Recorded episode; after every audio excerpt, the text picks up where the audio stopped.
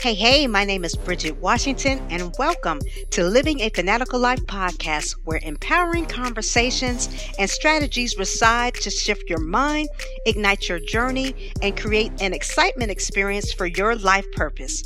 Now, before we get into today's message, here is your fanatical quote, and it states If it doesn't open, it's not your door. Mm. In other words, stop trying to go where you're not destined to be. Your blessings and your opportunities are divinely orchestrated by God. Period. So today we'll be talking about transformation goals. Now, for myself, when I accomplish a goal, I often ask myself, what have I become to achieve this goal? And oftentimes, the answer to that question excites me more than the goal itself.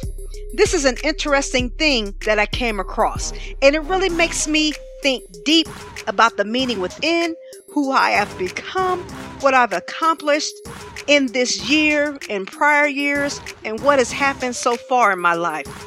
The majority of us set our goals to succeed in something. Now, whether it's a successful business, we want to lose 50 pounds, we have a high power career, whatever the case, and when we reach these things, we feel as though we have arrived. And don't get me wrong, there is nothing wrong with this. There is absolutely nothing wrong with accomplishing a goal. And you should pat yourself on the back. You should celebrate yourself.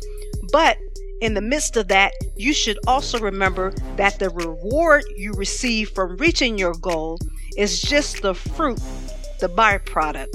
What really matters is the transformation of you along the way of the progress of reaching that goal. Yeah, think about it.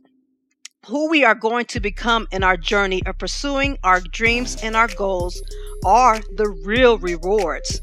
Now, once you've traveled the path, you will realize that you will eventually become a different person regardless of whether or not you successfully accomplished your goals or not. The transformation, and this is key, the transformation happens in the process of the progress of achieving and going through your goals. Think about it. If you set a specific goal earlier this year and you accomplished it, chances are you were more confident and committed to finish out the remainder of this year. And you probably still are in that state of confidence and boldness. But take the same amount of time from this year.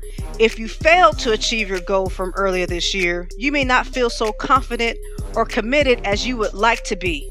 But let me tell you this please do not give up and do not feel disappointed. This should not be considered a loss, but a lesson. I repeat that this is not a loss, but it's a lesson.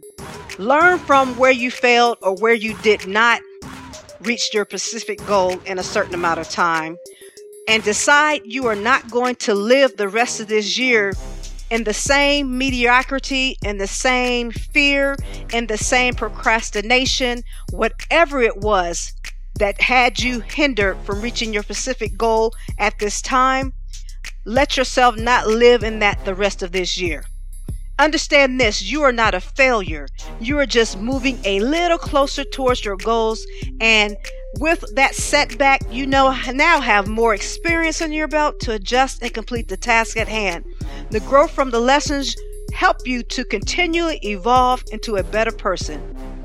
When you think back about the first part of this year and what you have done, do you feel accomplished or do you feel unsatisfied?